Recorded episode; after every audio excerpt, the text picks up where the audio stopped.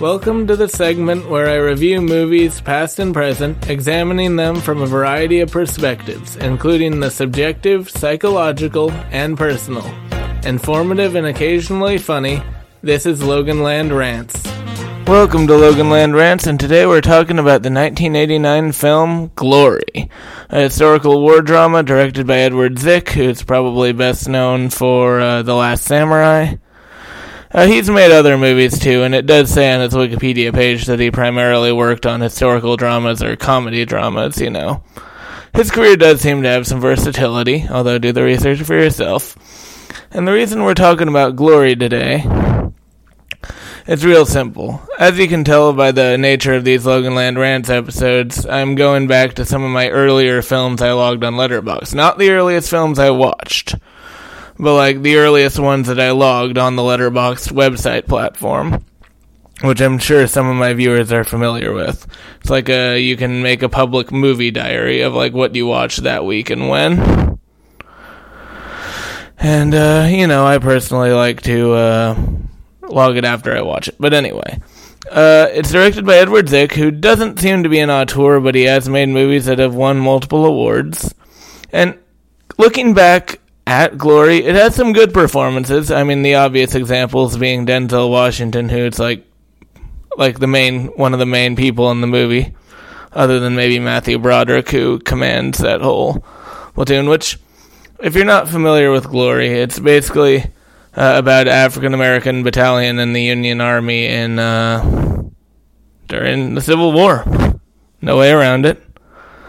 Uh, and uh, it's actually pretty light on policy. Like it, it's not very politically substantiated or whatever. I'm not saying it's wrong. I'm just saying it's not really interested in politics. If you watch the movie, like it doesn't. Even though the Union guys are the good guys, which is good, uh, it doesn't really take a particularly nuanced stance. But then again, that's my limited perspective. But it has consistently good performances. It's a well told story that ends really tragically. Potential spoiler alert. And what's interesting about it is I don't remember the cinematography very well, but I do remember seeing like beautiful images. Like I think war movies are known for that, like showing the battlefield with real power and scope. And that's always cool when that happens. Like I always really like when performances, visual storytelling can go hand in hand together. Although a movie like this seems more interested in the performance. Although in doing research for this podcast, I did learn that it is based on two books of, on the Second Battle of Fort Wagner, which is around the time period that this uh, movie is based on. Like I said, the American Civil War, and it does seem to be a true story. Like, I'm not going to say it isn't. You know, obviously, uh, historical movies are revisionist history, no doubt, but at least they tell it the way it is in this particular movie. But I was surprised to find out it is based on two books from totally different authors about the same battle, which is pretty interesting. But this was one of the funnest things to. Even though I don't really think the score is particularly memorable, sorry about that, everyone.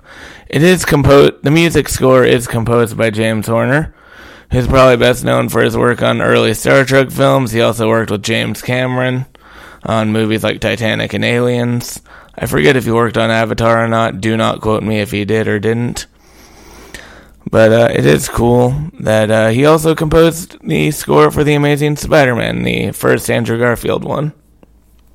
And only the first. But anyway, um, it's definitely one of those awards bait type movies. It's really good. Uh, and it was nominated for five Oscars and won three. I don't remember specifically what, but that's one of those details you learn when you do research. It also got a great NAACP Image Award at the time, I think, 1989. So d- take take from that what you will. I, honestly, I'm white. I don't have a stance on this. but historical war dramas, like I said, they're always kind of revisionist history. But you know, this one definitely seems to take the most accurate stance. But I am not a historian. Like, if you take historical advice from a podcaster, you are an idiot. like, come on. Don't take everything I say as gospel. It's probably not true. I have nothing. I, I, I have no knowledge of this. I am not a historian. I did very surface level research on the history and like what it's based on and stuff like that. But I did really like this movie. I thought it was overall really good. The performances do stick, even if you don't remember specific scenes. And I am thinking of rewatching it again, so keep that in mind. It might it might be worth watching at least once. But either way, that's all I got for you. If you like this podcast, feel free to like, pledge, comment, or subscribe. And I'll see you next week. Bye.